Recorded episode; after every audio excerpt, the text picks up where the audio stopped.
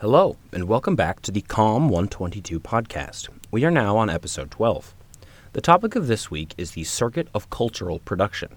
While this concept may seem alien to you, the underlying reasoning is fairly simple. It views innovation in media technology not just as a technical advance, but a gradual process of social construction. In that process, the characteristics, usage, and identities associated with innovation is shaped not by its technological features nor its inventor. Instead, they are shaped by the consumers who use it, business interests that profit from it, and by regulators who seek to control it. This view on the circuit of cultural production is a stark contrast from technological determinism. Technological determinism is a school of thought arguing that a society's technology determines its social structure and cultural values. And to some degree, that is true. In the early part of the semester, we discussed how media content shapes ideologies and cultures. In our daily conversations, we may also hear arguments that mirror technological determinism, such as that social media makes us depressed, video games make people violent, so on and so forth. But the reality is, just as technology influences a lot of aspects in any society, the technology itself is also shaped by many societal factors we emphasize five components in the circuit of cultural production. They are representation, identity, production, consumption, and regulation. Regarding regulation, it refers to the intended use of technology by its inventors. When radio technology was first invented, it was intended for long distance point to point communication, as in marine rescues during the sinking of the Titanic and military communications during the two world wars. If we look at more contemporary examples of social media, what was their original intended use? When Mark Zuckerberg first built Facebook, it was meant to be a student directory featuring photos and personal information. As it evolved to become a global social platform, it adopted the mission to, quote, give people the power to share and make the world more open and connected, unquote. What about YouTube? YouTube started as a platform for user generated content, meaning it emphasized grassroots and amateur production. As you can see, Facebook clearly has failed its mission to make us more open and connected. Nowadays, the platform is not used so much to build bridges, but to sort people further into like minded silos. Instead of having an open dialogue, people become more guarded in expressing opinions and suspicious of others' motives. Facebook is no longer just a platform for socialization. It has grown into a giant platform for friendship, event planning, coordinating and mobilizing social movements, news consumption, gaming, and etc. YouTube, which started as a platform for amateurs, is now dominated by professional content producers. YouTube itself also produces original show. Historically, that shift also occurred in the development of radio. Starting as a point to point communication tool, radio technology later was widely used as a one to many broadcasting tool, which ushered in the era of mass communication. So, as a new technology evolves, its actual usage, characteristics, and attributes will change over time and will depart from the original intent of its inventors. This is the second component in the circuit identities, which is defined as attributes, characteristics, and purposes that come to be associated with technology. The third component is the production.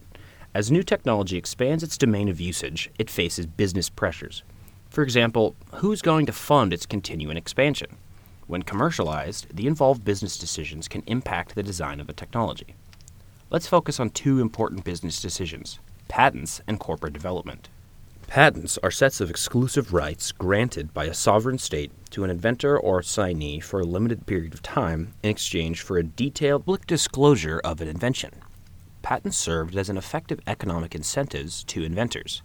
After the invention of radio, Marconi formed a company under his name in 1897 after the granting of a British patent for, quote, wireless technology. Another inventor, Lee De Forest, who was famous for leading large forests, just kidding, he actually foresaw lots of business opportunities.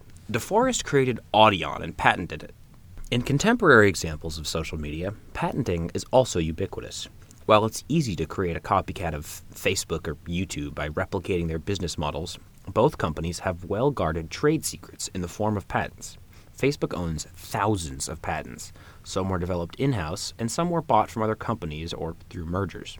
For example, Facebook owns patented algorithms that track eye activity to determine the focus of users. It has a patented algorithm for finding your relatives by analyzing social interactions online. and needless to say, it has a patented algorithm for matching users' personality profiles to specific advertising content. The second important business decision involves forming a corporation. A corporation can later become a conglomerate.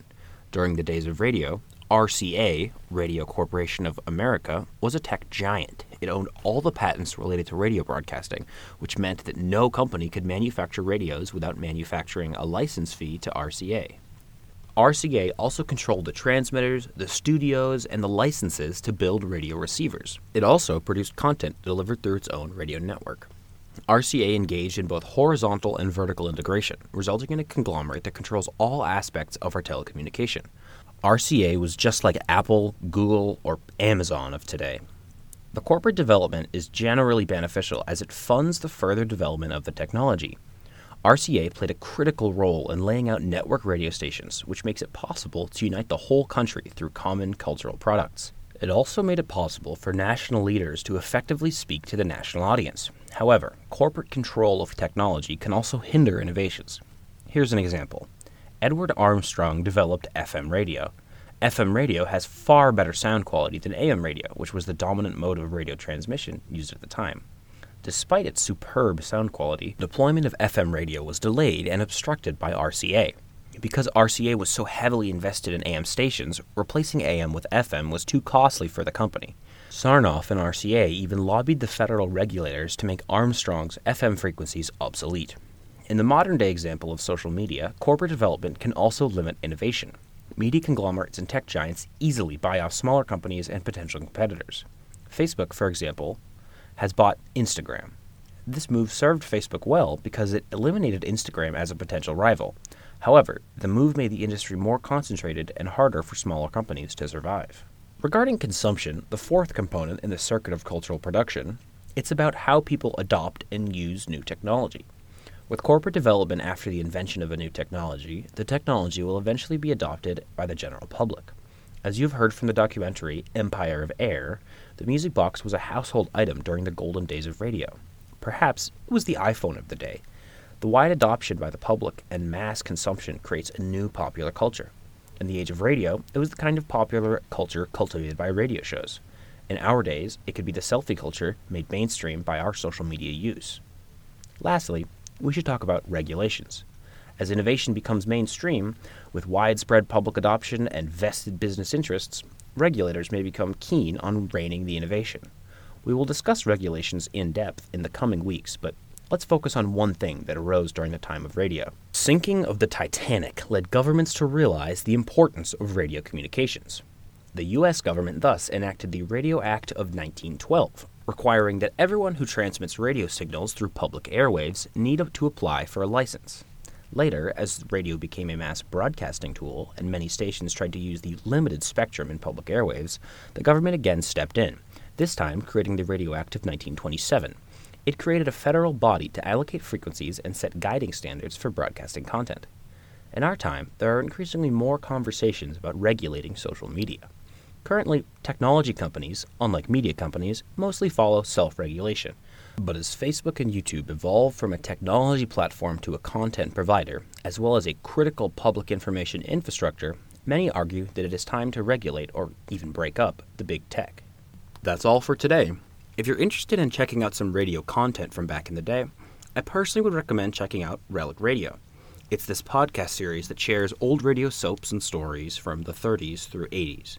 My personal favorite is their selection of sci fi. Again, my name is Max Gillis, and thank you for listening.